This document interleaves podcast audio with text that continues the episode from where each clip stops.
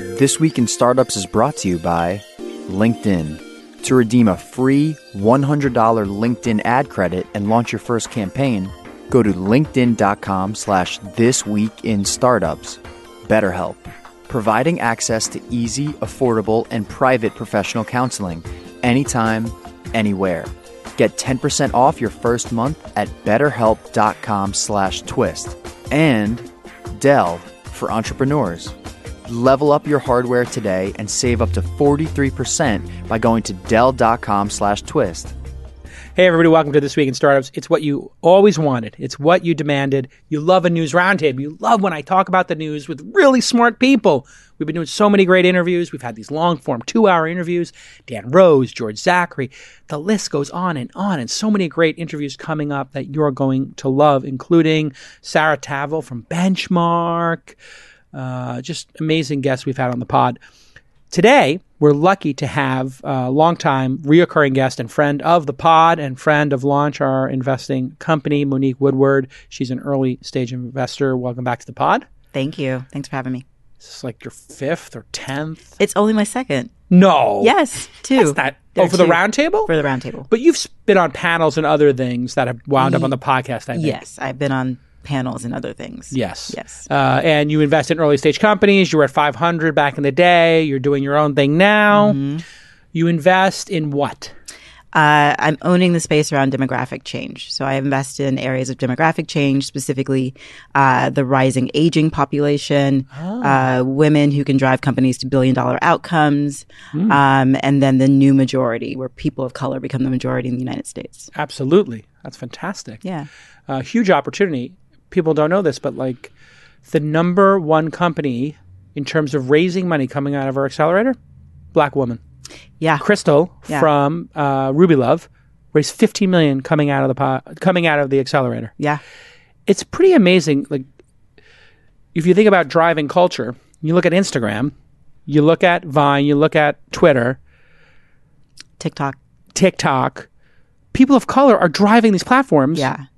And then they're massively underrepresented in the funding space. This is a huge opportunity. Exactly. Black culture is American culture and is pop culture. And that drives culture all over the world. And so we need to be investing in more people who are creating platforms and creating new companies. And we also need to figure out how to better reward creatives for creating things on TikTok and on Vine that eventually go viral, like Jalea's Renegade Dance, or, you know, when everyone was saying eyebrows on fleek, which came from Vine. Right. We don't have a good mechanism to actually reward people for creating things that drive the culture forward. And they don't have equity in those platforms. Right. They're making the platforms. Yeah. They don't have equity. Black Twitter is driving Twitter. Yeah. Twitter would be nothing if it wasn't for Black Twitter.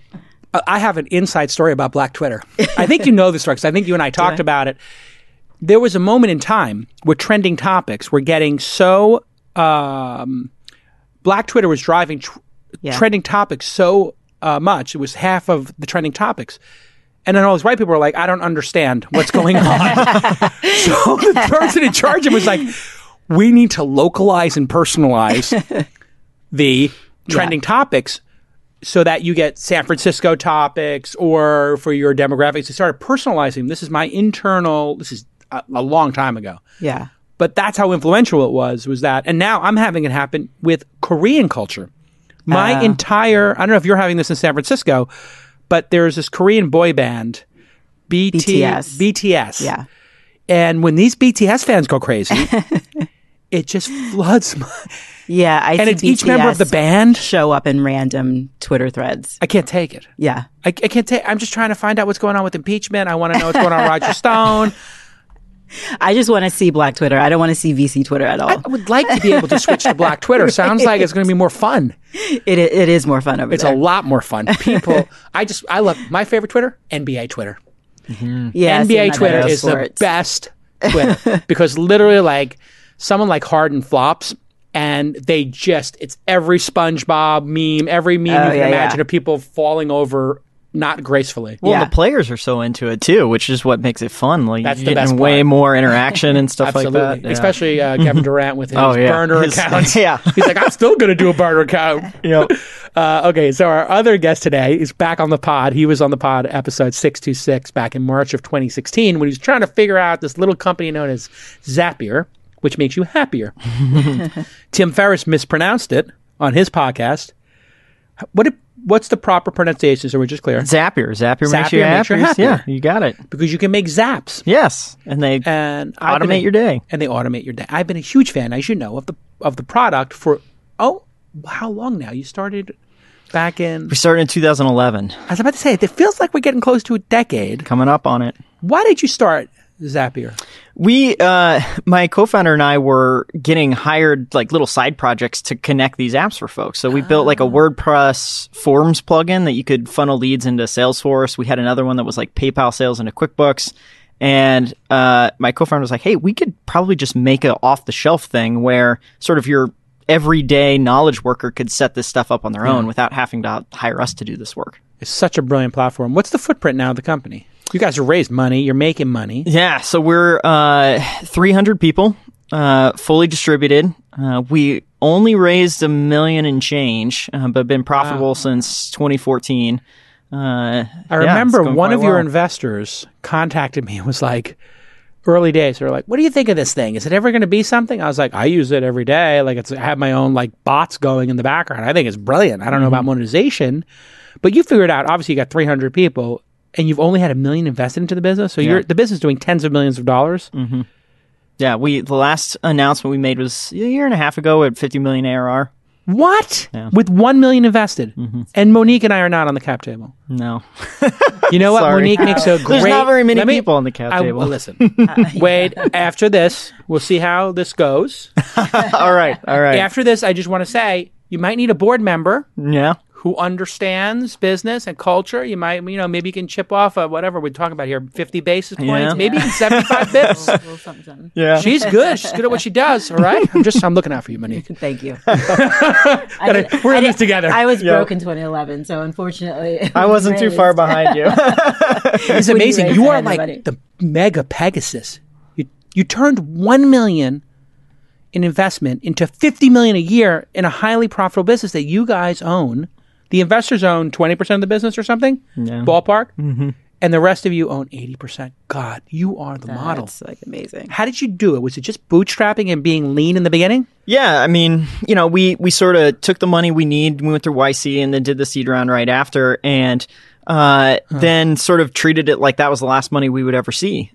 So, we had some. I think the most money we ever burned in a month was maybe $20,000, which is right now. Monique and I are falling in love with you, Wade. I know the way we're looking at you right now is just like, if we could swipe right, swiping right on this startup.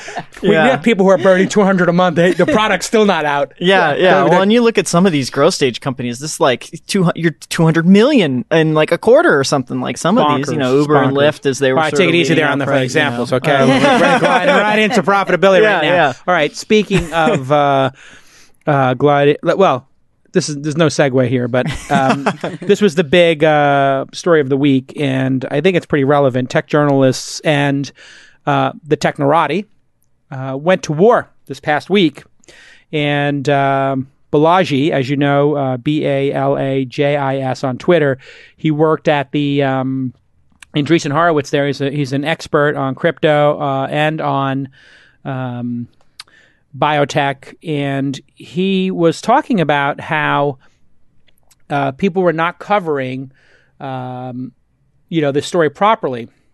And a reporter from Recode, who's only been there for a month, her name is Shireen, and I offered her to be on the pod. She declined.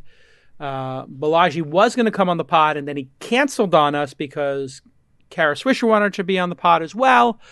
And there was just a little bit of like me and Kara fighting for the same guest.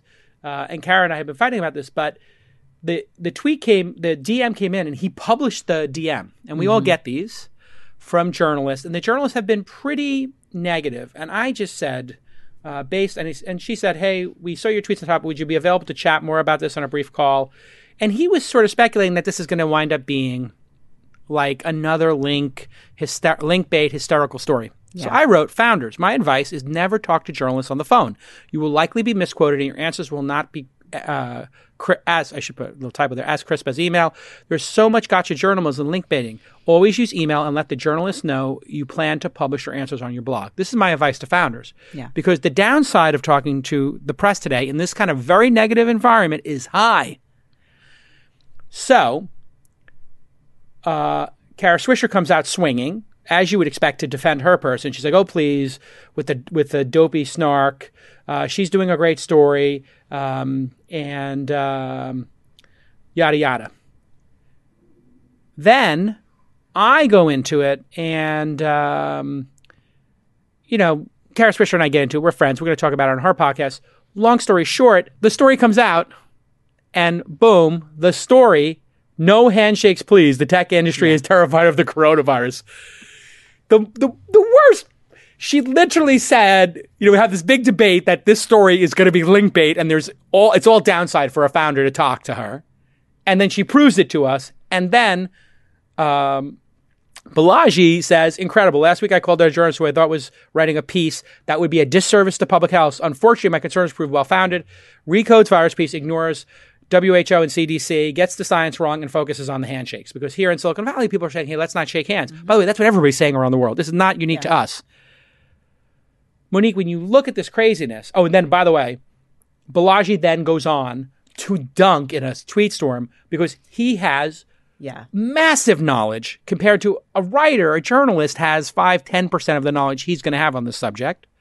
By definition, a journalist versus somebody who spends their time on this, and he just fact checks the whole thing and dunks on her. Monique, you've been in the industry for a long time, like me, a couple decades. Yeah. Has it ever been this contentious between us and the press? No, this is the height of peak contentiousness. And I understand the media business model is sort of failing right now, right? And so they need those clicks, and investors don't want to shake hands is a much better story than the real issue around coronavirus, right? Right. It's a much less exciting story. But it's become really difficult to talk to the press. And I've had my own issues with the media and with the press. And I was actually, around the same time that this was happening, I was going to make a tweet about a complaint that I had about the press, but people were dunking on the press too much. And I just felt bad making it. But people often reach out and ask you to make comments, and it's going to take a terrible turn. Right. Right. So already what you say is going to be misrepresented, misconstrued, or placed into a story that doesn't really give the full weight of what you actually said. No context. So I think a lot of investors and a lot of founders have rightfully sort of pulled back from doing a lot of press and are sort of controlling their own media narrative, controlling their own story through podcasting, through writing, through other mechanisms. And there has to come a time when the press starts to pull back on this. Silicon Valley is bad. These investors are terrible. These founders are dumb. They're kooky. They don't want to shake hands. It's all becoming very personal and unnecessarily dunking on us. Yeah. And I don't have particularly thin skin. No. But at some point, it gets to be a lot. It gets to be very one note. It's 9 out of – if you were contacted the last 10 times by the press, of those 10 times, how many times do you think it was a negative slanted story? So ballpark. Many times. So 8, 7, 8, 9? 7. Okay. I was going to say 8 or 9. Yeah. And I always write back to them, this is the third time you've gotten back to – you've DM'd me. Yeah. Because they slide into your DMs like, hey, want to talk on the phone? I'm like, no, I'll talk to you. You ask my question here. And it's always the same thing. Like – Uber, this, and I said, do you want to meet any of the 200 companies I've invested in since Uber that are doing really important stuff in the world? Because you haven't written about Blockable, you haven't written about CafeX, you haven't written about LeadIQ, you haven't written about Ruby Love. Can you do a profile on one of these companies that's doing a great job? And, as I tweeted, tech leaders are asking the tech press to take a pause and ask themselves if they could do better covering tech less hysterically and negatively, which is very similar to what the tech press asked tech leaders to do over the last couple of years, which is be better and act more honorably. Both parties can improve. Wade, you're a founder. Your company was not built off the press. You didn't need the press. When you're watching all this going on, how do you think about the press as a founder with not a lot of investors and a ton of revenue, do you even bother with the press? Do you have a press strategy? How do you look at the press as somebody with an at-scale business? Obviously the press is important because they can help amplify a story. So, like, if you can do it well, then it's advantageous. But it is tricky. Like, you're competing with things that get clicks. And so, there's a lot of hardworking people in press that are trying to write good stories, do good work. But as a culture, as a society, we like watching a train wreck. And so it's hard when you're running one of these businesses saying, like, hey, I want to write a feel-good story when, as a culture, like, that's not what we want to watch. We love watching this. People dunk on each other. That's what we like. And so I think there's more systemic problem here where it's like as a society, how can we get our attention more on things that actually are generating positive, good things happening in society and try and just move more that direction instead of, watching things fall apart all around us. Yeah. Is the ascension of podcasting, because you kind of alluded to this, Monique, and I think it's a really interesting and subtle point. The ascension of podcasting, in a way, is a reaction to the dissension and the degrading of journalism in print or journalism in text. They're not making any money there. They're quoting us out of context there. They're desperately trying to get clicks, so they will spin the stories to be as tribal and aggressive as possible, sometimes to the point, as in this case, where it's just a goof. It's a serious story and they made it goofy. Like, you could really lean on Silicon Valley to give you very good insights. You could have gone to Google, you could have gone to Facebook and said, hey, do you have any data on how coronavirus is being talked about, and does that relate in some way to how this is spreading? There's so many ways you could spin this. But when we get back from this quick break, I want you to, Monique, tell us about podcasting in relation to what's happening now when we get back on This Week in Startups. Listen, time and place is everything. You know this, and especially in marketing, right? Location and time matters. But in today's age, when people are getting 1 million messages per minute, how do you catch people's attention? Well, with over 62 million decision makers on LinkedIn, LinkedIn ads make sure your messages get through to the most relevant people because they know job titles, location, the size of companies. It's not just about awareness. LinkedIn ads are driving traffic and engagement, such as visits to a landing page. So this isn't just to get your name out there. This is to get an action, right? To get people to come to your landing page. So with precise targeting, SMBs, small and medium-sized businesses, which include startups, can speak to the people that matter and not waste your ad budget on people who don't. LinkedIn ads are helping smaller businesses get massive results. And here's a video of our marketing manager, Maureen, creating an open office hours lead gen campaign. So she sets the company size, since we're trying to get small companies, emerging companies, right? And she sets the title. You know what we want? We want founders and co-founders, of course. And after the targeting's all set, she creates the copy, the creative, and links it to a custom lead form. And within minutes, the campaign is up and running. So here is your call to action. I can't believe it. My friends at LinkedIn Marketing are doing it again. LinkedIn.com/This Week in Startups for $100 in LinkedIn ad credits when you launch your first campaign. Terms and conditions apply because they're giving you $100. Obviously, it's a big, generous offer. And I just want to say to the LinkedIn team, especially the marketing team, thanks for supporting independent media like This Week in Startups. It means a lot to us and the listeners. And thanks for the hundy. I mean, everybody could use a hundy, and everybody needs a little marketing, some more customers. All right, let's get back to this amazing episode. All right, Monique Woodward is back with us. You can follow her on the Twitter, Monique Woodward. Woodard. I'm sorry. I keep saying Woodward. Yeah. Woodard. How long have we known each other? It's over 10 years.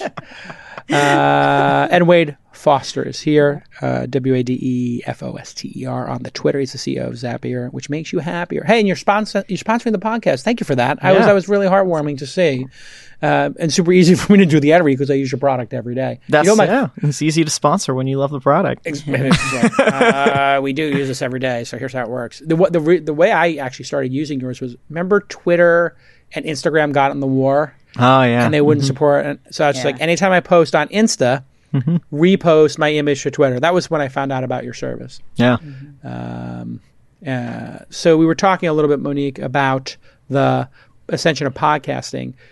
We can all sit here and spend 15, 20 minutes talking about this issue of journalism, and we'll talk about 5 more issues in this great episode. And I can't misquote you here. You speak for yourself. People can see the look on your face when you say something. They can hear the context. When you say something to the press, you can say something like, you know, this isn't really important, but certainly, you know, X factor comes into play here.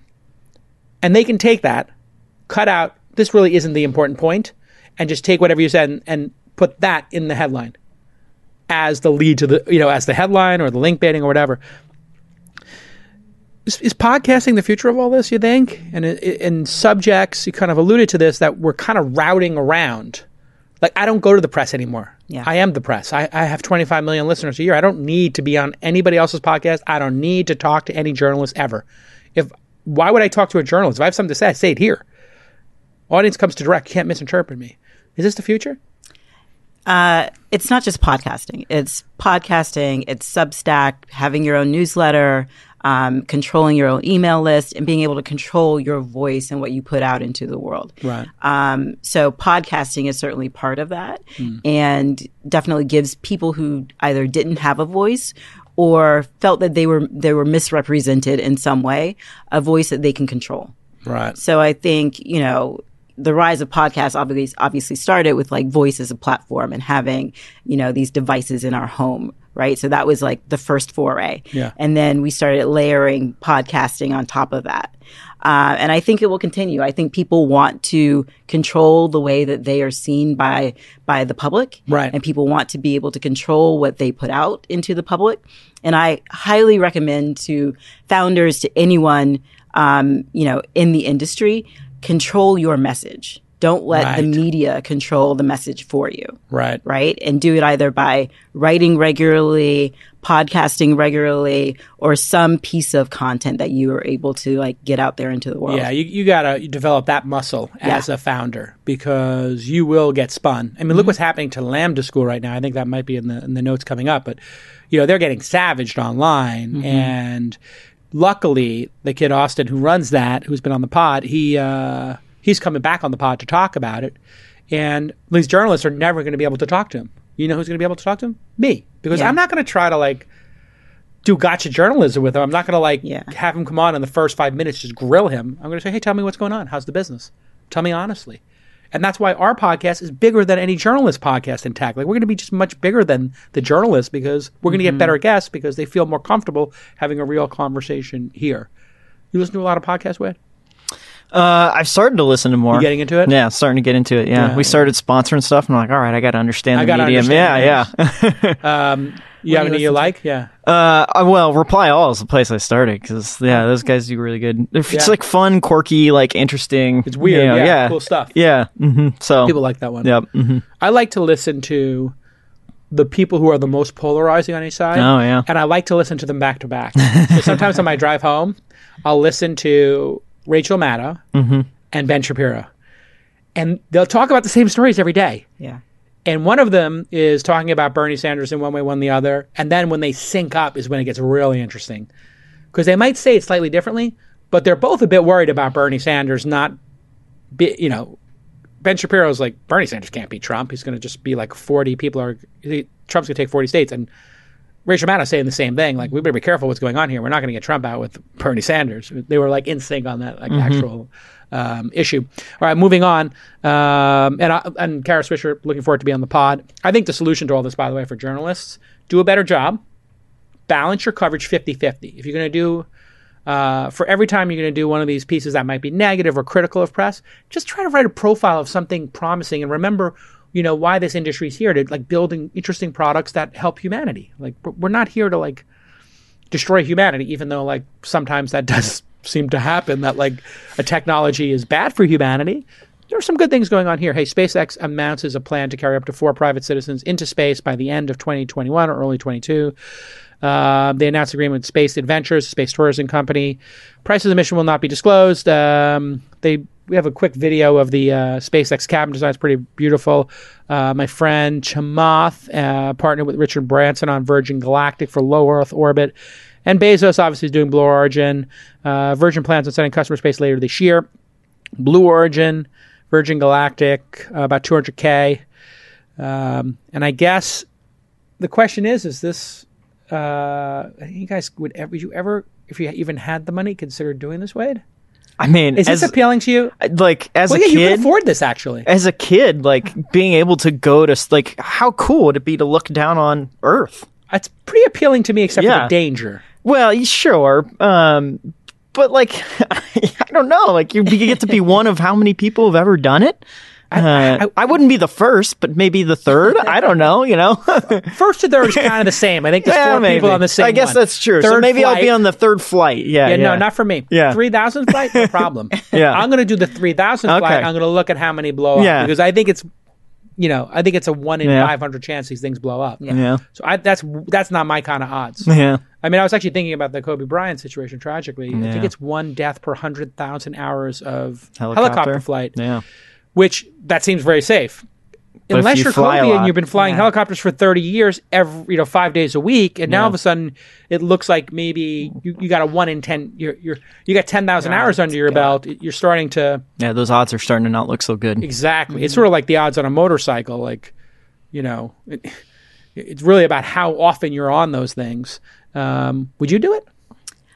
Is it interesting to you at all? No. Not interesting, right? No. You want to be safe. It's not even the safety. It's just like, why? Why? There's so much stuff down here. Yeah. It's pretty good down here. It's pretty awesome. Yeah. Like, go to Paris. Go to Bali. Like 200,000, go a lot of good places. Right. There's a lot of Amman hotels that cost $1,500 a night. I look at 200,000 right now, I think, that's 100 nights in Amman hotels. You know what the Amman hotel is? You're going to start going to this. Massively, yeah. Yeah, when you... Now that you're making $50 million a year, you're profitable. Jesus, wow. Yeah, probably more. You're gonna take this thing Mr. Minimalist public? Over here. I know. Are you? What do they call those people? What's Tim Ferriss doing now? They're all doing what's not Socratic. They're doing like a Spartan kind of thing. They're trying to be. I mean, minimalist. I just like to know that. It's another word. For it. I forgot. I don't know what the other word would be, but yeah. It's, you know. I don't need things. Stoic is good. Yeah, sure. Stoic. Are you stoic? You like I mean, I've like read some of the stuff, but I wouldn't say I'm like Tim Ferriss levels of stoicism. But I mean, I think it's healthy. Yeah. Mm-hmm. Why? Well, I think it keeps you, it allows you to have perspective on things, which is good. So you don't always get caught up one way or the other. You know, if times are good, times are good, times are bad, it's, you know, whatever. This too shall pass. So, you know, this too shall pass. Right, Lord of the Rings. There you go. All we have to do is decide to do with the time we've been given. Yeah, there you go. The time we've been given. I like that. That's all. Yeah. When I hear that quote, I get a little emotional. I know, right? Wow, it's good. You're gonna orbit the Earth 2 to 3 times, 250-mile height. Which is the International Space System. I think Virgin Galactic is going to be kind of low. I think this is going to become a thing. I wonder how many people have already signed up for Virgin Galactic. And by the way, the stock has tripled. I don't know if you saw that. They haven't even done these flights yet, and they tripled. But from what I understand, they have a large number of people who've either paid in full or put the deposit down. Do a quick search. Tell me how many people have done this. And let's go on to the next story, which is Kickstarter employees have unionized. Yes. The average salary is $97,000 at Kickstarter, and they've unionized. 46 employees voted in favor, 37 opposed, which is kind of interesting in and of itself. Yeah. And the debate's been a source of tension at the company for a number of months. But the reason they're doing it seems to be that there was a lot of tension about which projects they take. So it's very easy to look at this, and I sort of dunked on this, as I'm prone to do on the Twitter. I said, thank God the union was approved. Not sure how much longer these Kickstarter employees would last under these conditions. And then I screenshotted that the average salary there is $97,000. But I actually think I would rather see these people get stock and have it go public. This is really weird to me that people who are making a ton of money need to have a union when they could leave this company and have 20 other jobs. It's like, tech workers need a union?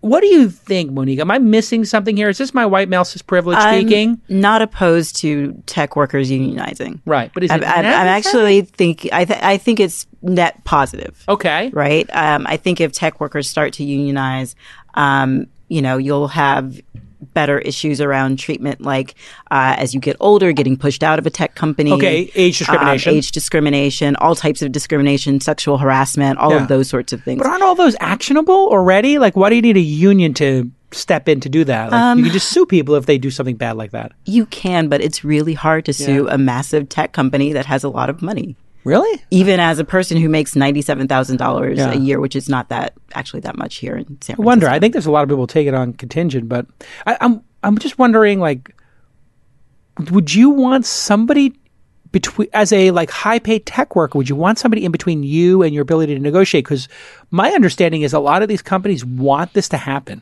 Mm-hmm. This is the back channel that I heard. Okay, give me the back channel. I'm giving you the back channel. This is fantastic.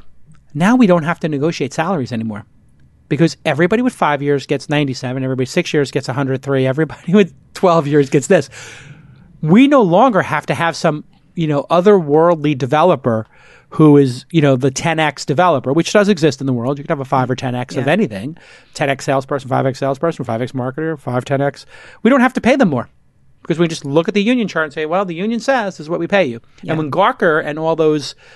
all the media companies, which are like sinking, as we talked about in segment one, they're all sinking and unionizing at the same time. Yeah. So they're literally fighting over like the last little bit of like they're literally fighting over the remaining lifeboats on the Titanic.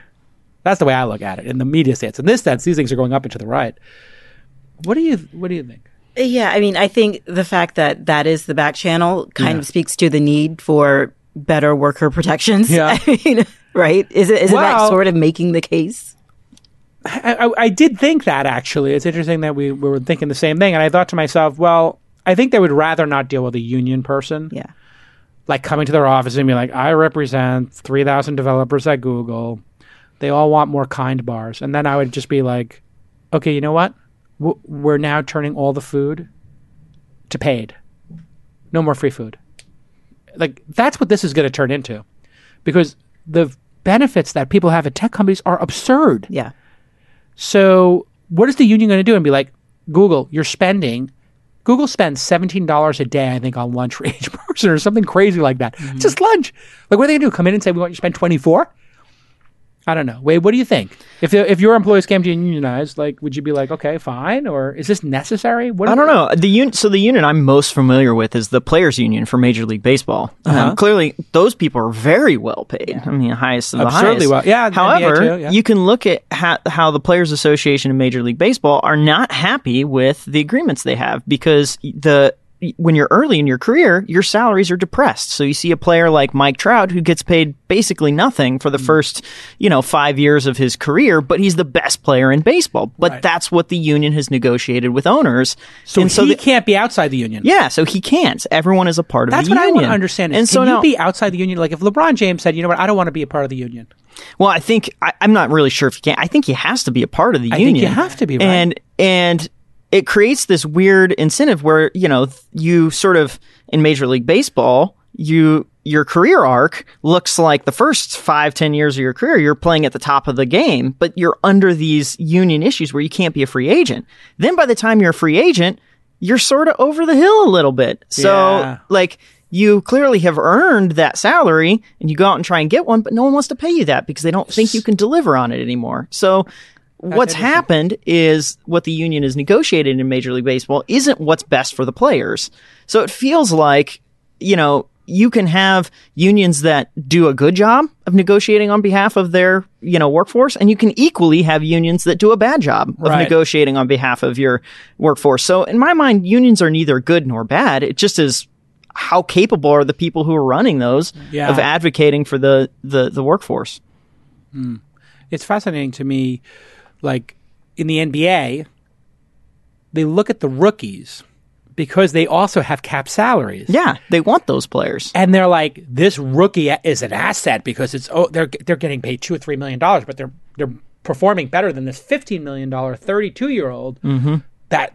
And it's like, well, that's like unnecessarily insane. Like, why would a person who's performing over have their salary capped? It's because the union negotiated that. So now for other protections, like, hey, if you're going to drug test people, or there are times when a group of people saying, hey, enough, because with the NBA players, they wanted to like take blood samples and like put wearables on them and just have every single piece of data on them 24 hours a day. And they're like, yeah, no, I am not like, you know, a piece of livestock here where you're going to like put me into a pen and literally study everything. I mean, this is like really oppressive.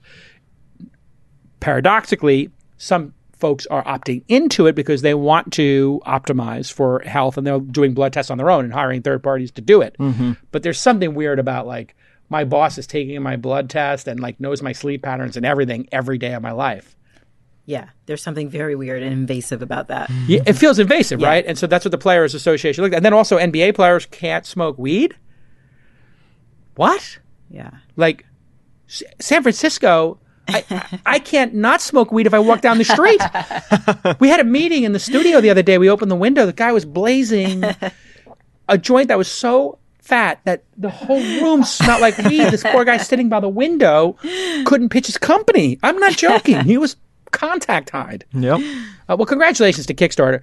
Kickstarter is also like a charming company in a way because they decided they would be a benefit corporation, never go public or anything. So I think Kickstarter is in no way representative of tech actual companies. I think that unionization of tech companies is going to fail because at a company like Kickstarter, which is a socialist company, like literally like a communist socialist kind of company, they don't want to go public. They don't ever want to pay their investors back. They've been very public about it. They want to B Corp. They would be a nonprofit if they could. They were upset about a Punch a Nazi book, I think, either being taken off or put on. So the actual employees want control over which projects they put on Kickstarter. So I think that's the core of this. Interesting. Which is even more interesting. It's not about pay. I think it's about what, if I come to work at Kickstarter, do I want to have a Ben Shapiro or a Milo Yiannopoulos Kickstarter up on there? You know, like, or I want to have a say in the sort of moral or ethical work that we do as a company. Yeah. Right. Which is really getting interesting here. I mean, I don't know if you saw the Oracle thing with Larry Ellison. It's like hosting Trump and like, somebody who did a petition. I was like, that person doesn't want to work at Oracle, apparently. Can you imagine you're at Oracle? Larry Ellison has a fundraiser for Trump. And then you go onto the Oracle. My understanding is this person went onto the Oracle like chat system or whatever and circulated a petition. It's like, you work for Larry Ellison. Like, the guy's owns half the samurai swords in existence. The guy bought every piece of samurai armor in the world. Like, there's no samurai armor left. I was talking to another billionaire. He's like, you can't get any samurai armor. I'm like, what are you talking about?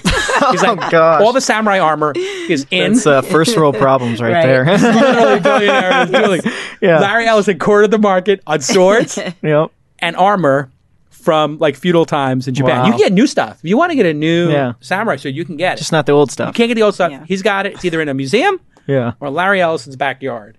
Well, I was in the market for some samurai. Well, you know who to go to. I know. If you could convince him. I'm looking at a new... I'll show up at the Trump fundraiser. Yeah, there you go. I have a new SaaS company. You can look at it, Samurai as a Service. I'm actually the co-founder. Yeah. You basically just take out your phone. You just get a samurai shows up. How about that? It's like $200 an hour. Okay. Listen, some people have bodyguards. I just walk down the street with a samurai. Yeah. You can't carry a weapon, but a gun, but you can have a samurai with a sword. You. How great would that be? That'd be amazing. This is what I'm going to do if I'm ever a billionaire, Wade. I'm literally when I'm a billionaire, I'm going to get two samurai guards. Just walk around. And I'm just going to walk around with two samurai, and people go, "Can I take a selfie?" And the samurai's going to go, "Shh." The sword halfway out and like look at him. Okay, you do something. I always wanted more of a jam band behind me. You did, pump up your life a little bit. I think that would be cool. I'm into it. Yeah. Really? Yeah. Just have like there's like a commercial about that. You know, a guy like Bob Weir behind. Yeah, it's like he spills his coffee on his shirt and it's like just needs a little bit of a pick me up or something. Absolutely. Yeah. You know. Blues Traveler. Yeah. Get a harmonica. Who's got the harmonica? That guy. That'd be great behind you. All right. When we get back, we're going to talk about a great new world. A lot of people making products for old people, for aging people, which I am going to be part of. I'm going to be 50 this year. It's over for me. We're all going to be part of it. We're all going to be part of it. I hope I'm going to be part of this because I'm hoping that I can make it to 120 years old. I want to be, what do they call those zones where the people make it to 120 or something? Blue zones over 100? No. No? No. You want to go out on top of your game? Put my head in an oven if I like. All right, that's fine. It got dark. We'll be back in a minute. Listen, if you broke your arm, would you go to the doctor? Of course you would. Mental health, no different. If you're suffering right now, you got to get some help. You may have some stuff that you're dealing with at work or at home that you need to talk to somebody about, and BetterHelp is the world's largest counseling service for improving your mental health. And there's a reason why they're here on this podcast, because they know a lot of people in our audience are people who are optimizing their lives to be high performers. Well, mental health is part of that. BetterHelp is going to help you assess your needs. They're going to match you with a counselor from their network of licensed, accredited, and board-certified therapists. And you're going to start communicating with one in 24 hours. It's that simple. This is not a crisis line. It's not self-help. If you want to get a book on Audible, or if you got a crisis issue, you know what to do. You know, dial an 800 number, one of those emergency lines. No, this is professional counseling done securely online. And with BetterHelp, you can access a counselor network with a broad range of expertise. There's somebody for everybody in there. And you can avoid the 9 to 5 of traditional therapy where you got to take off from work, you got to miss what's going on. No, you can message your counselor anytime, which is what we want to do. And you can easily change counselors if you need to. And this is one of the reasons people don't get help. It's because they have a therapist. It's not a match. It's not a fit for whatever reason. And then you're like, oh my God, I got to go through this whole rigmarole to try to get a new one. Well, BetterHelp will quickly change counselors if you need that. And you can schedule video sessions or phone sessions with your personal counselor. It's super easy. You'll never have to sit in that uncomfortable waiting room again. Nope. You can do it all online. Get that therapy in the comfort of your own home for less than a traditional counselor. BetterHelp is on a mission to provide everyone with easy, affordable, and private access to professional counseling anytime, anywhere. So get started today. This Week in Startups listeners get 10% off their first month at BetterHelp.com/twist. That's BetterHelp.com/twist, H-E-L-P. Let's get back to this amazing episode. All right, everybody, welcome back to This Week in Startups, our news roundtable. February 21st, 2020, Monique Woodward is with us, and Wade Foster from Zapier, which makes you happier. Gray New World. Is the gray world, is that a new term for this industry? Services for people over 50 or 60? You know, I think people are calling it a lot of different things. I've heard people calling it elder tech. Elder tech, I heard. People are calling it the longevity economy. You know, I just happen to call it the gray new world. Yeah, love it. Thank you. Okay, boomer. Let's do it. Okay, boomer. Okay, boomer. It's like they're saying okay, boomer now. Yeah, exactly. To Gen X. How old are you, Wade? You 32? 33.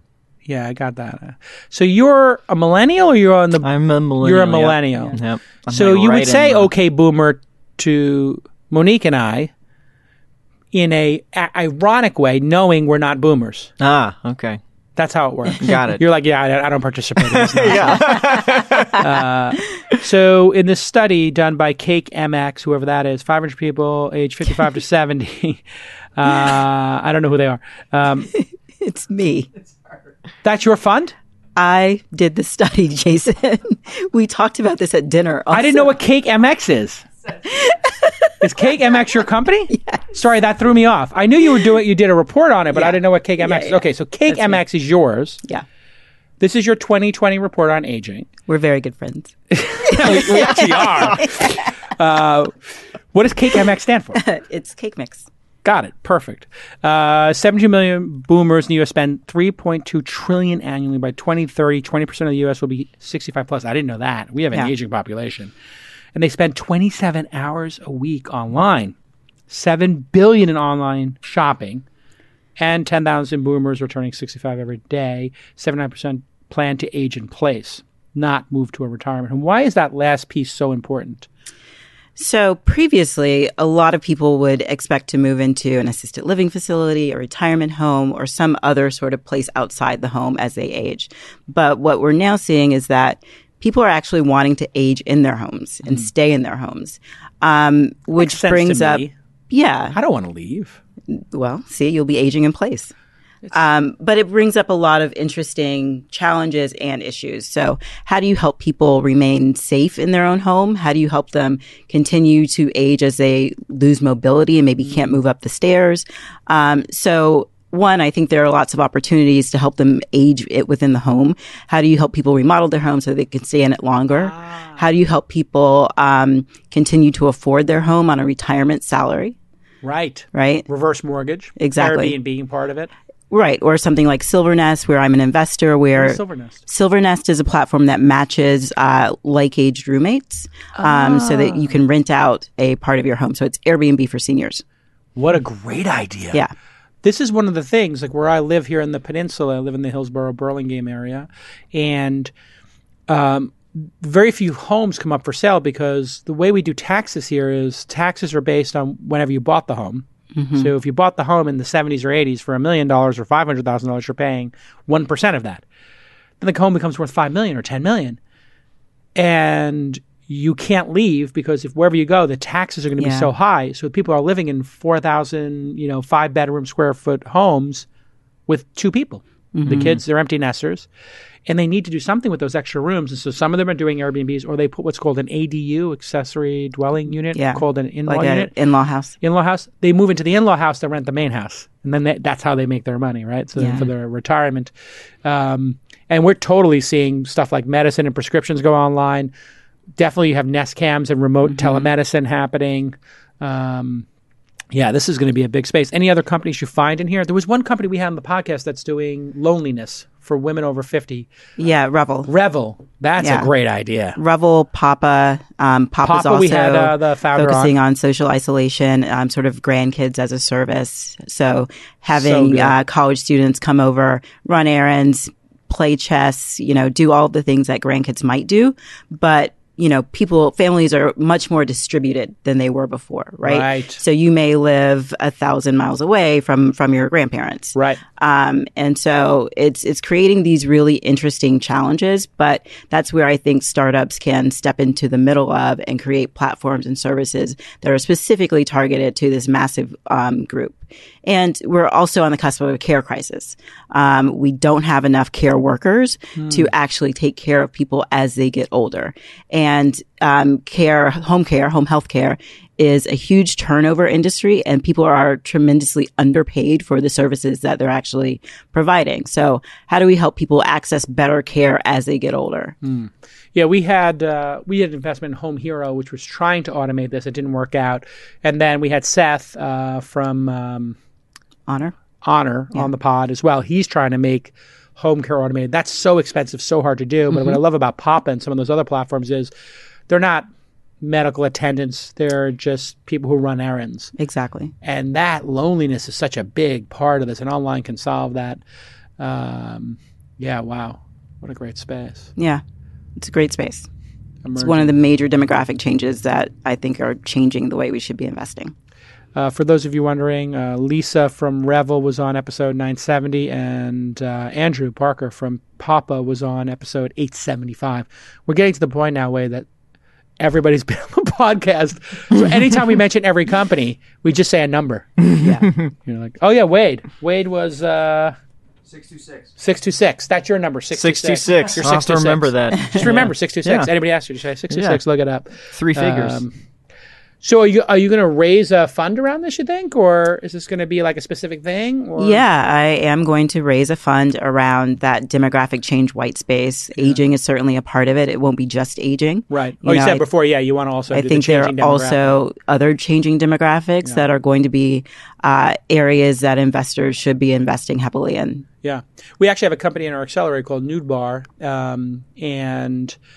Serena Williams also was an angel investor in it. And they make undergarments that come in 12 different shades because Erin, the woman who's the founder, was a Nick City dancer, my team.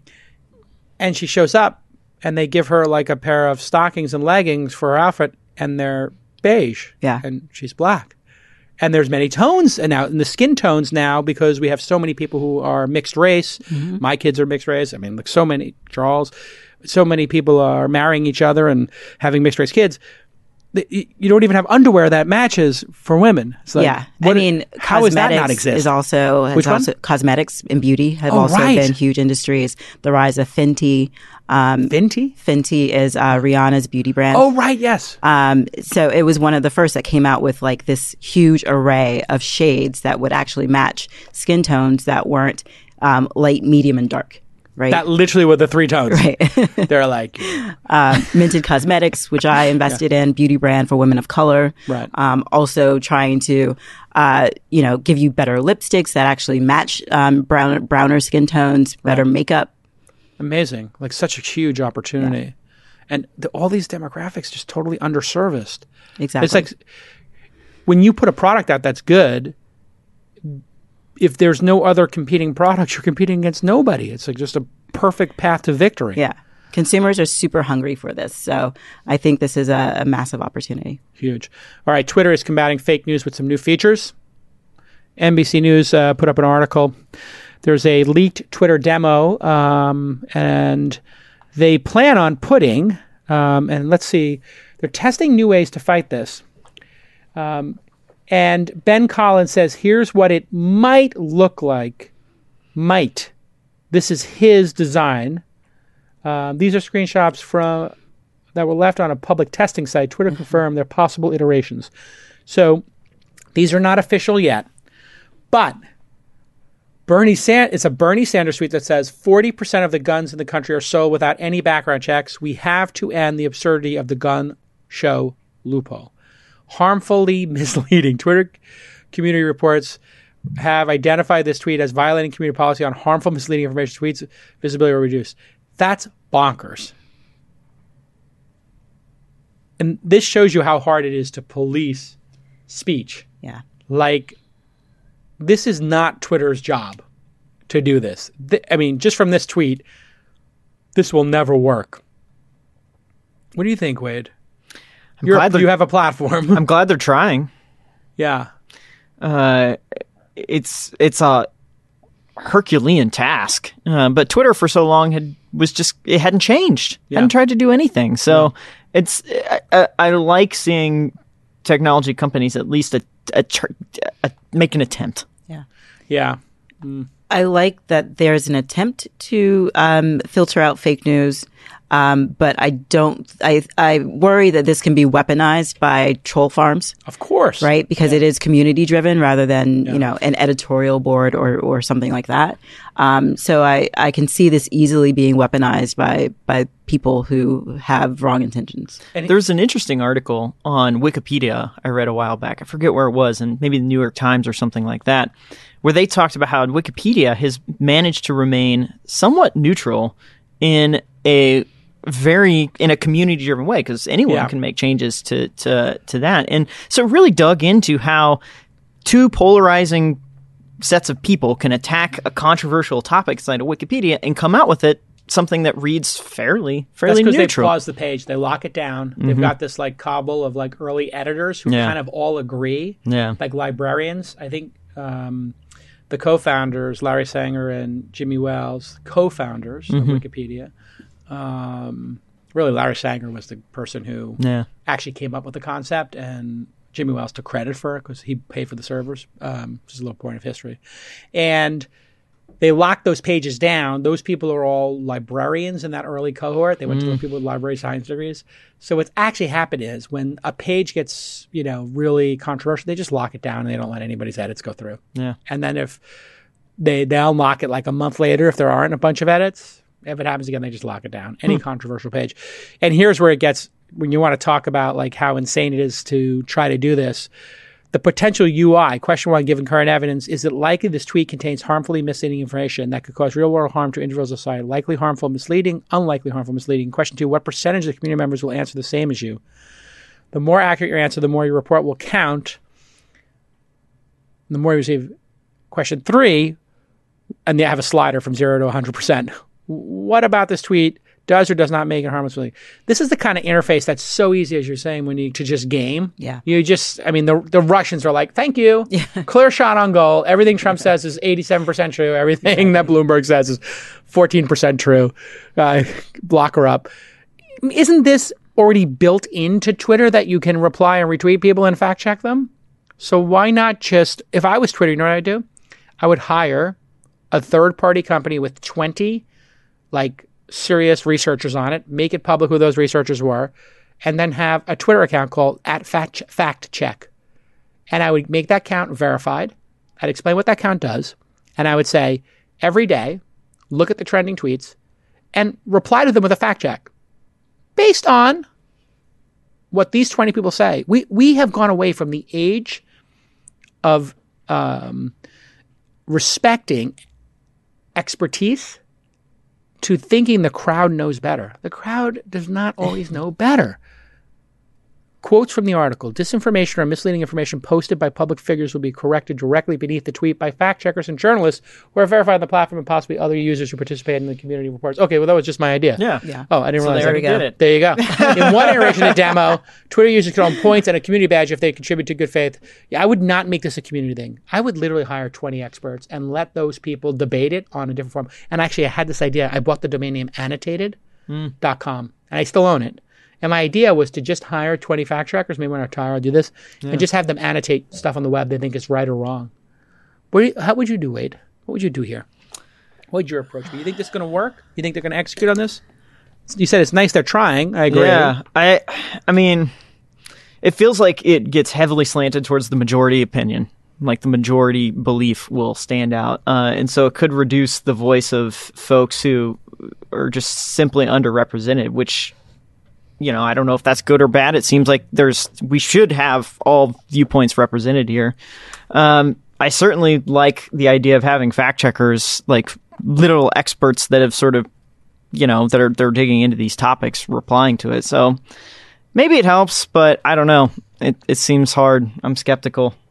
All right, when we get back from this quick break, Blue Apron went from being worth $1.9 billion to a market cap of now $58 million. The stock is down 97% since their IPO.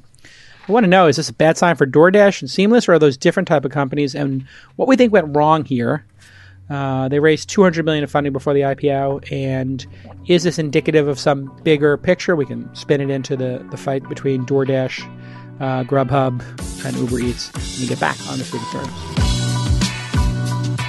Hey everybody, have you been thinking about upgrading your workstation? Do you want to be more efficient at work? Well, Dell for Entrepreneurs wants to help you level up your tech hardware. This program was created to support founders, just like my program, Launch, and they do it by providing resources and tools that will help your startup grow and scale your technology. Scaling your company means more than just hiring. Of course, hiring is important, but you want to get the right equipment so each of those hires is getting the most done with, let's face it, the least amount of effort. You want to be efficient. I love these Dell monitors. I've been obsessed with them for a long time, and that's actually how the relationship started. Somebody on my team mentioned Dell for Entrepreneurs. I was like, by the way, open your eyes. Everybody here has a giant Dell monitor for a reason. Well, founders that register for Dell for Entrepreneurs will have a wide range of free resources for startups, such as free IT consulting from experts who are ready to help you with any IT-related question. Your needs, your projects, doesn't matter what size. And you're going to get access to capital for buying hardware with Dell Financial Services. They're thinking about founders and entrepreneurs, and you know that capital is precious. And if you can use Dell Financial Services to spread out those payments, well, that's going to put you in a low monthly payment as opposed to a giant capital expenditure. They give you great rewards like earning up to 6% cash back on Dell products. So here is the CTA, the old call to action. Every founder should take advantage of this program right now.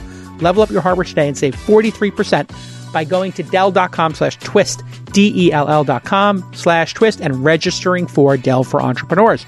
That's Dell.com/twist, and you'll save up to 43%. Tons of great product from Dell, but the monitors, ooh, I love those monitors. Thanks again to Dell for supporting independent media like this podcast. All right, Blue Apron continues its fall from grace. Wow. $1.9 billion at their IPO. Now the market cap's $58 million, stock down 97%. Was this just a bad business model or a bad product market fit? What do you think? Did you ever use it? I've never used Blue Apron. I used it. It was actually good. Yeah.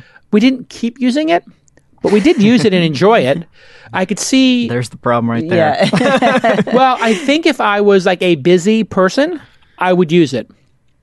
I'm not actually that busy, and I like to cook, but I like going to the market and buying stuff. I don't like somebody else doing all that. I enjoy going to the market. I'm like one of those people who likes to go to the farmer's market and look at stuff. And that was our problem too. Yeah, this is, you know, my wife wants to pick out the produce. Like, she doesn't trust anyone else to do it for her. And so, are there enough busy people yuppies who want this, that like to cook, actually have the time to cook, who have the time to cook, so won't order things online, right? And want to have things delivered to them in a box. And for how long do they want to do that? And pay a premium for it. And pay a premium for it. Right. So it fits between ordering on Uber Eats and DoorDash, Postmates, or buying your own food and cooking it. It's not that much different maybe than buying your own food and cooking it. Mm-hmm.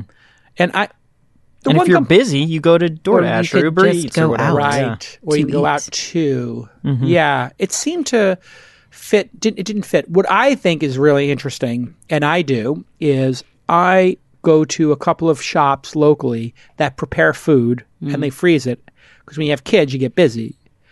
And they have this great mac and cheese, this great eggplant parm. The girls love it. I love it.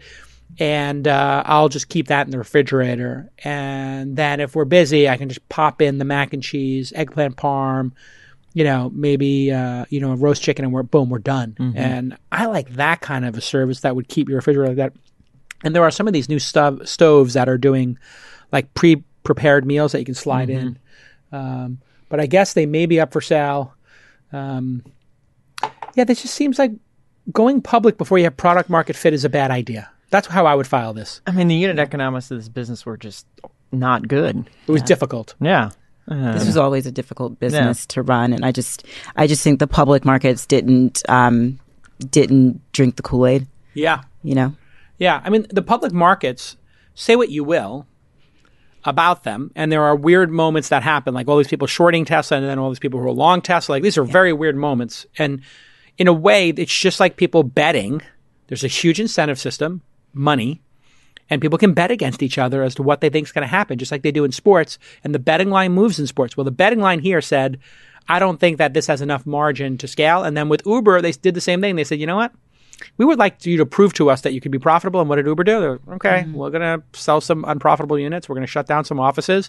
And every time they do that and they close the gap, the stock goes up $2. And I'm like, okay, if this is what it's going to take, by all means, I still have most of my shares. Let's go. Yeah. Let's make it profitable. That's what the public market wants. And I think what we found is the perfect system. Private markets, go for growth. If you have good unit economics, go for growth. Build the biggest pie possible. And then public markets, you got to shift gears a little bit. So maybe it can be too, we can make that happen a little smoother. But I do think in the private markets, if there's enough private funding, why not go for growth if you have good unit economics? But you did it differently, Wade. Well, yeah. I mean, I think eventually all businesses are meant to generate cash. They have to generate some cash, enough to pay your expenses. Yeah. And in the private markets, perhaps you can sort of delay that, but not for forever. Eventually, the sort of tastes of the private markets will change.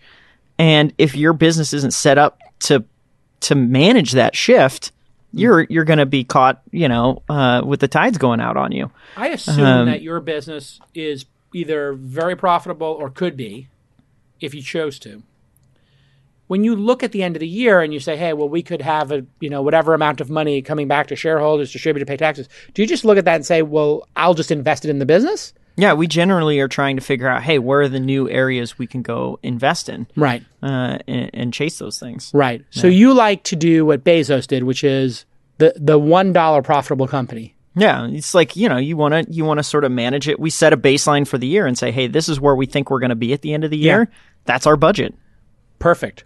Did you ever go over and say, hey, let's be more aggressive? Like you just were too profitable and like, you know what? Let's just see if we can deploy this money. We've never tried to spend more than that. If you got close to it, do you say like, let's try to invest more? Have those moments happen where you're sitting around a table saying, how can we grow the business faster? How can we deploy this money? Yeah. We'll ask those questions of ourselves, but we're always looking at the end of the day, is this fundamentally sound? Is this a thing that can generate cash over the long haul? We're not trying to come up with plays where it's like, well, we hope that some third party is going to decide that we can keep having our fun over here. Like we want to be able to control our own destiny. Yeah. Smart. I had that happen with the podcast itself. I was like, well, the podcast is doing really well. Let's try, and I did it last year. I was like, what if we spent 10% of whatever money we make promoting the podcast? So we just would promote clips to people we probably don't know about the show. So we'll take some clips from this and every episode maybe put $1,000, $2,000 to promoting those clips that then get people to think. And since we started doing that last year, the number of people who stopped me on the street went up 5x. Yeah. And it's like, oh, there are people who aren't fans of the show who are running into the show. They're running into a great guest. And then we pull them into the longer episode. You get more casual fans to check you out. Exactly. Because people are busy. And marketing actually works. Lambda School and these ISAs, income sharing agreements have become quite controversial. Just so people understand, you can go to a school called Lambda, L-A-M-D-B-D-A. They will let you pay, I think, $20,000 in cash. We had Austin, the founder, on. He was on episode number... It'll come up in my chat in a minute. Anyway, Austin was on the pod. Really smart kid. And he's very vocal on Twitter. They will let you pay $20,000. I think it's a 9-month program. You pay it up front. Or you can pay a percentage of your salary that's higher, and that winds up being $30,000. They were bundling all of these ISAs, income sharing agreements, basically like student loans, and bundling them, selling them to people who were like, oh, wow, we're going to make whatever, 10% on this, not 4%. It's a good deal. So they would bundle them up. This, to me, sound like a good use of the financial system. The issue that's come up now, and again, back to the press being potentially either watchdogs or overly negative. The headline, Lambda School, a buzzy online coding bootcamp backed by big Silicon Valley names, could be placing far fewer graduates in jobs than it says. That's actually a pretty straight headline. Mm-hmm. I like it. And that's from Business Insider. They claim 86% of graduates, according to this story, are hired within 6 months. In May 19, they told investors that roughly 50% of students are placed 6 months after graduation. So who knows if these two numbers were changed over time. It could be changing over time. Yeah. Lambda says the numbers were taken out of context and that it will be releasing its own data shortly. I'll take them at their word. Students allegedly felt the quality fell short, and some even likened it to a cult. I like the idea when people make it a cult. That's, to me, like a good sign that something's powerful. But not everybody is going to get the value of the education. So if you look at the way I look at this is you look at the college education system, how many people come out of their degrees and are like, well, that wasn't worth it. I think that's like 80% of people probably look back on their college degree and are like, well, that, on a dollar basis, yeah. I mean, I'm glad I did it, perhaps, but on a dollar basis, maybe not worth it. What do you think is going on here? So I think the bigger issue is that students have been complaining about the level of quality that their instructors kind of churn out on at a high rate, and that they're not getting what they paid for. Mm. So I think that is the biggest issue that I see. The 86% versus 50%, who knows when those numbers were quoted. I love 50%. I mean, do 50% of college graduates get a great job in their field? I don't think so. Right. So I think as long as they're not wildly misrepresenting those numbers, to potential students in particular, I think, I'm not that worried about it. I tend to agree. I mean, the ISA it's intriguing. Like, if it Great works idea. Out, like, this is better than going to college. College is expensive and it takes a long time. So if this is fruitful, then great. If the marketing is misleading, if they're sharing false numbers, that's a problem. Like, you don't want to hoodwink someone into, coming to spend time on your program if you can't back it up. So, I don't know. If I'm in their shoes, I'm being very careful about the numbers I put out. Always be conservative. You don't want to hoodwink people. Yeah, you want to bamboozle people. You want to underpromise, over-deliver. Don't lead them astray. Totally. It's going to turn into a Donnybrook. All right? Crazy. Yeah. No, I mean, I am very attuned to this because people are like, Angel. Oh, you can. We have a thing, thesyndicate.com, which you should join, Wade, now that you're rich and you got this company. You should start angel investing. But anyway, you can look at the deals I'm investing in, and you can put in 2K or 10K. And I'm very clear with people, like, majority of startups fail. Yeah. I'm not kidding. 80% go to zero. This money is probably disappearing. Yes. And the people who have, according to Angela's study or any relative study, you need to hit a certain number of investments to have a chance of an outside return, like maybe investing in a Zapier. That means you're going to have a lot of Blue Aprons and maybe hit a Zapier on your 30th. And I tell people, I think the number's 30 in terms of diversification, but that's my guess. Yeah. Only invest money you can lose. And that's why I put in our syndicate the lowest possible minimum, which is like 1 or 2,000. I think we go 2,000. And if somebody emails like, can I put just 1,000 in? I'm like, sure, if we have room. I don't want anybody ever coming to me and saying I misrepresented anything, right? Yeah. And I don't think that serves Austin either. The weird part that nobody's talking about here is, my understanding of this is, if you don't get a job... You don't pay, right? You don't pay. So what are we talking about here? If they're taking the risk of giving you the education for free, what does it matter? If, let's just say, they don't chase people down when they become a barista and say, we're going to take 14% of your barista income after the 9-month program, if 10% got jobs, it would still be worth running because they took the risk. Mm-hmm. And if 1 out of 10 people, and it costs $20,000, if it costs, let's say, $15,000 to provide the program, that's their actual cost. If 1 out of 10 people actually became a developer, that would actually be worth it for society. And then people are like, well, what if you waste 9 months and what if you drop out of college to do this? That's like what some people might say. Yeah. This is where the expectations are what matters. Like if those students come into that agreement knowing that like, hey, the odds are 1 in 10 and it's likely I'm one of the nine of 10 and I'm still willing to put the effort in, that's on them. Listen, if it's 1 in 10 and it's 9 months, I think a lot of kids should go spend 9 months trying 10 different things. Yeah. It's like 6 or 7 years of your life. It's called your 20s. Mm-hmm. Go try it. I would rather see students, instead of going to a college and going $250K debt for a philosophy degree. I would have rather done this, yeah. Yeah. Here we go. We're going to try up to 10 different careers, 9 months each. And maybe you get to career 3, 4, or 5. Each one is, $20,000, but we'll take the risk. And whichever one hits. Mm-hmm. Fantastic.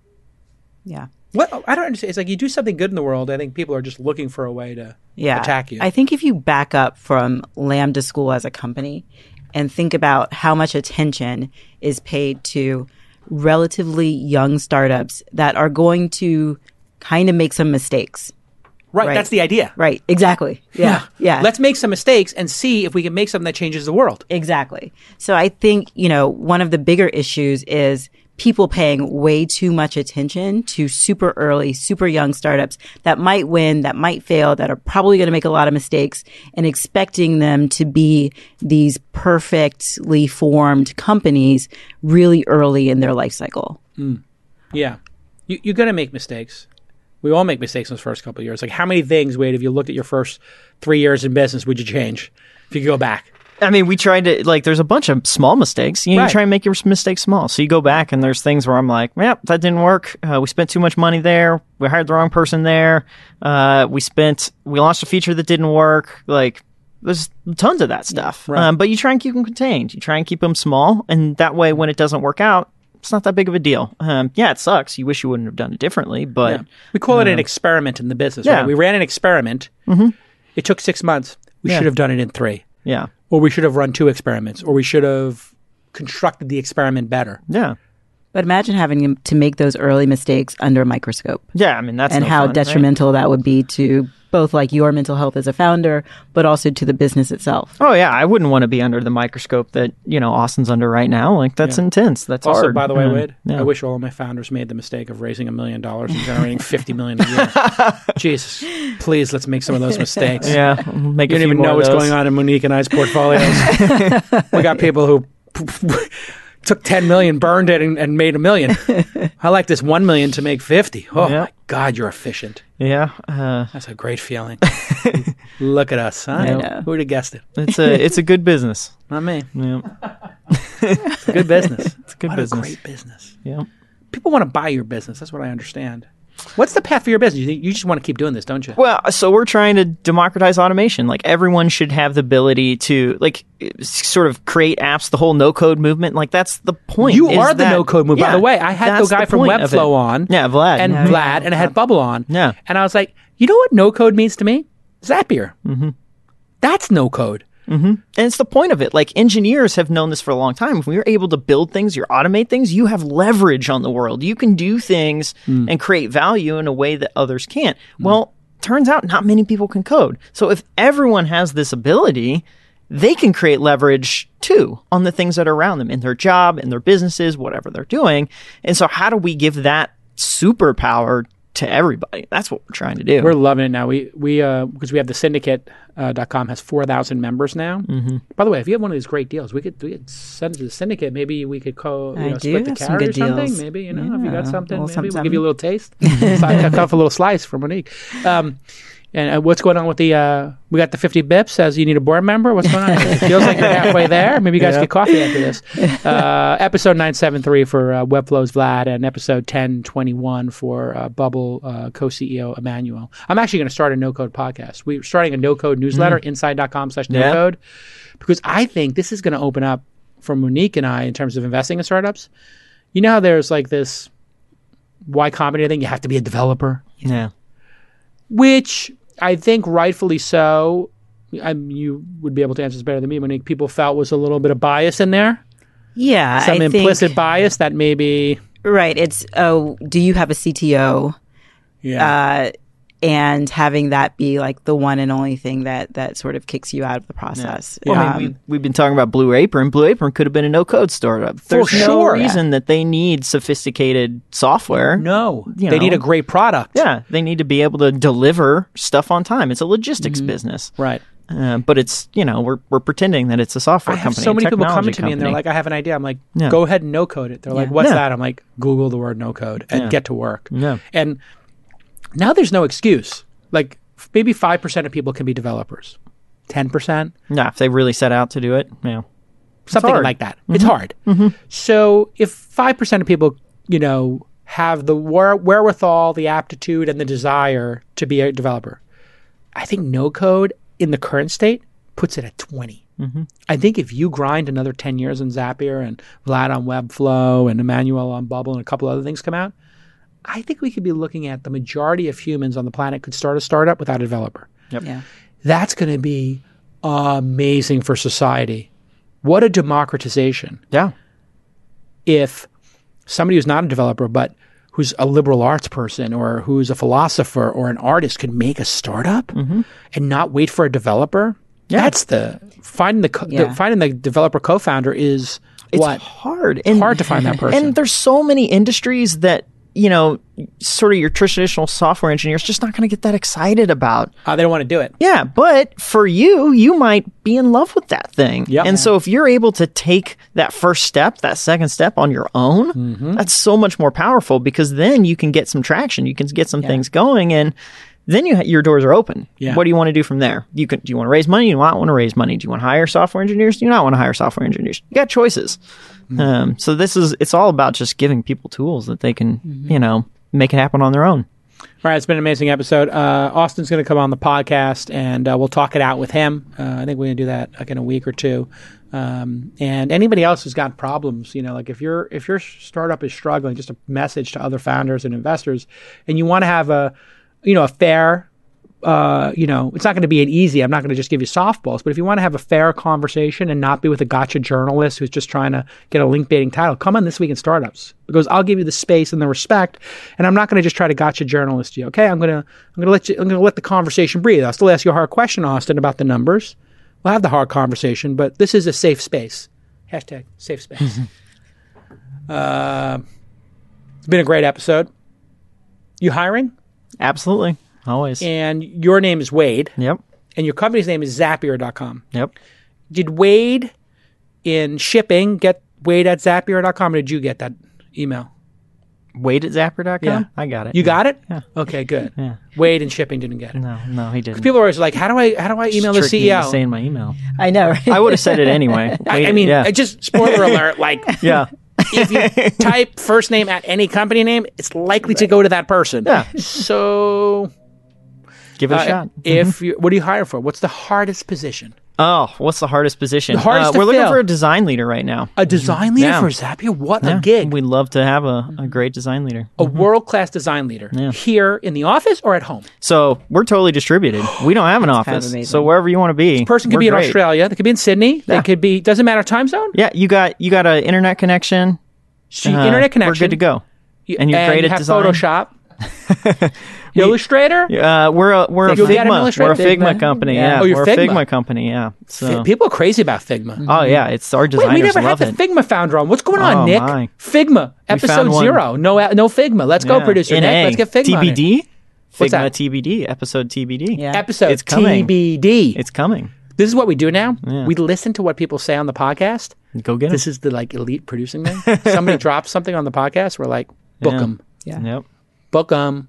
Let's go, Figma. Get on the pod. That'd be a good one. So designer. Yeah. Leader, this job pays well. Oh, of course. 6-figure job, working from home. Whatever Mac you want. Mm-hmm. You want the Mac Pro? Get the Mac Pro. $6,000 or $7,000 Mac Pro. Is that included?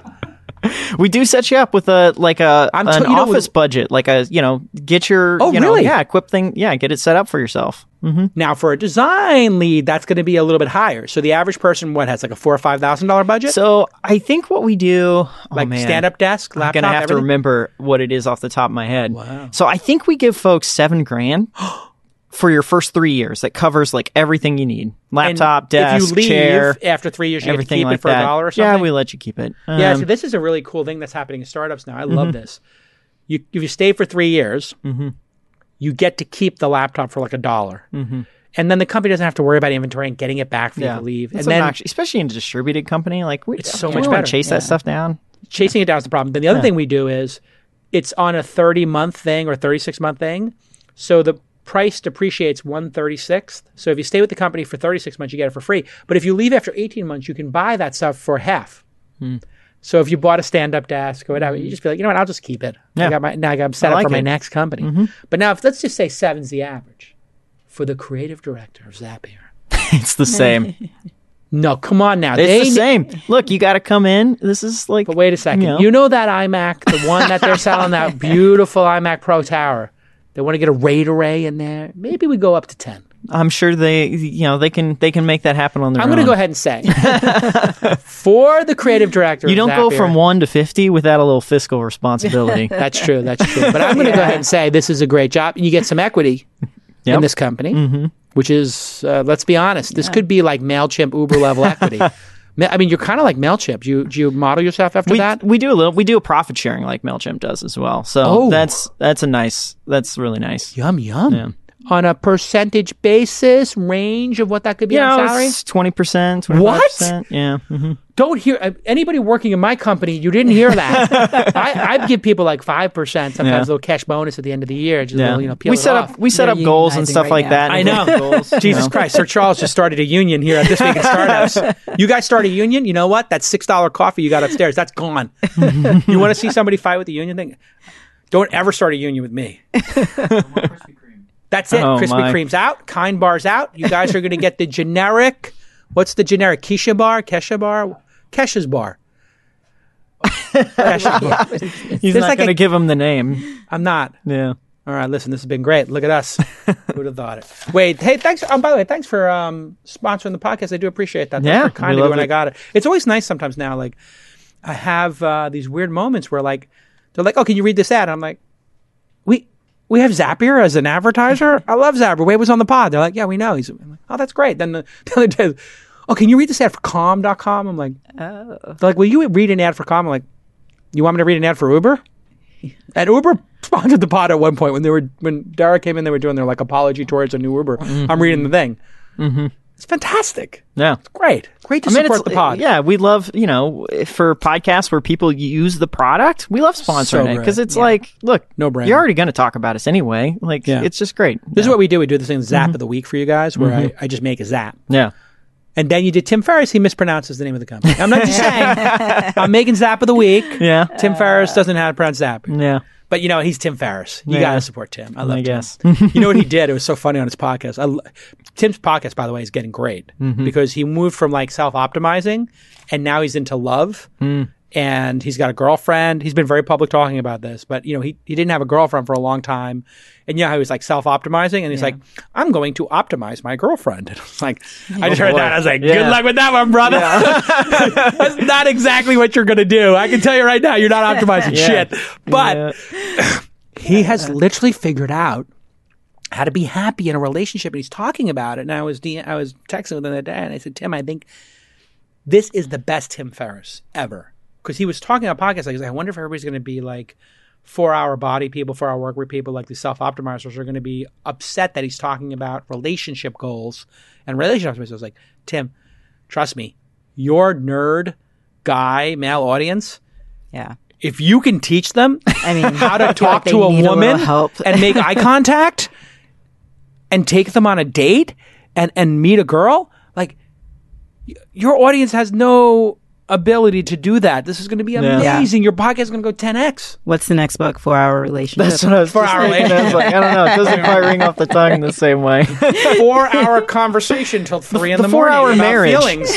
How about that? 4 hour conversation about feelings. Yeah. Here's how to do it. Oh boy. I actually literally have been teaching like some young colleagues of mine how to like ask a girl on a date. They don't know. They don't know. Yeah. It's really easy, Wade. You're married. I'm married, yeah. These kids don't know. I was like, it's very simple. You look the person in the eyes and say, I really think that you're an interesting person. I'd love to get to know you better. Would you be interested in getting a cup of... To be fair, like 40-year-old men also don't know. That's true. Speaking for 40 years. But Monique, if just theoretically, if a guy just said the simplest sentence to you. Yeah. I think you're a fascinating person and I'd love to get to know you better. Yeah. Would you like to get a cup of coffee with me sometime? I know you're busy, but I just love to get to know you. I would at least consider it.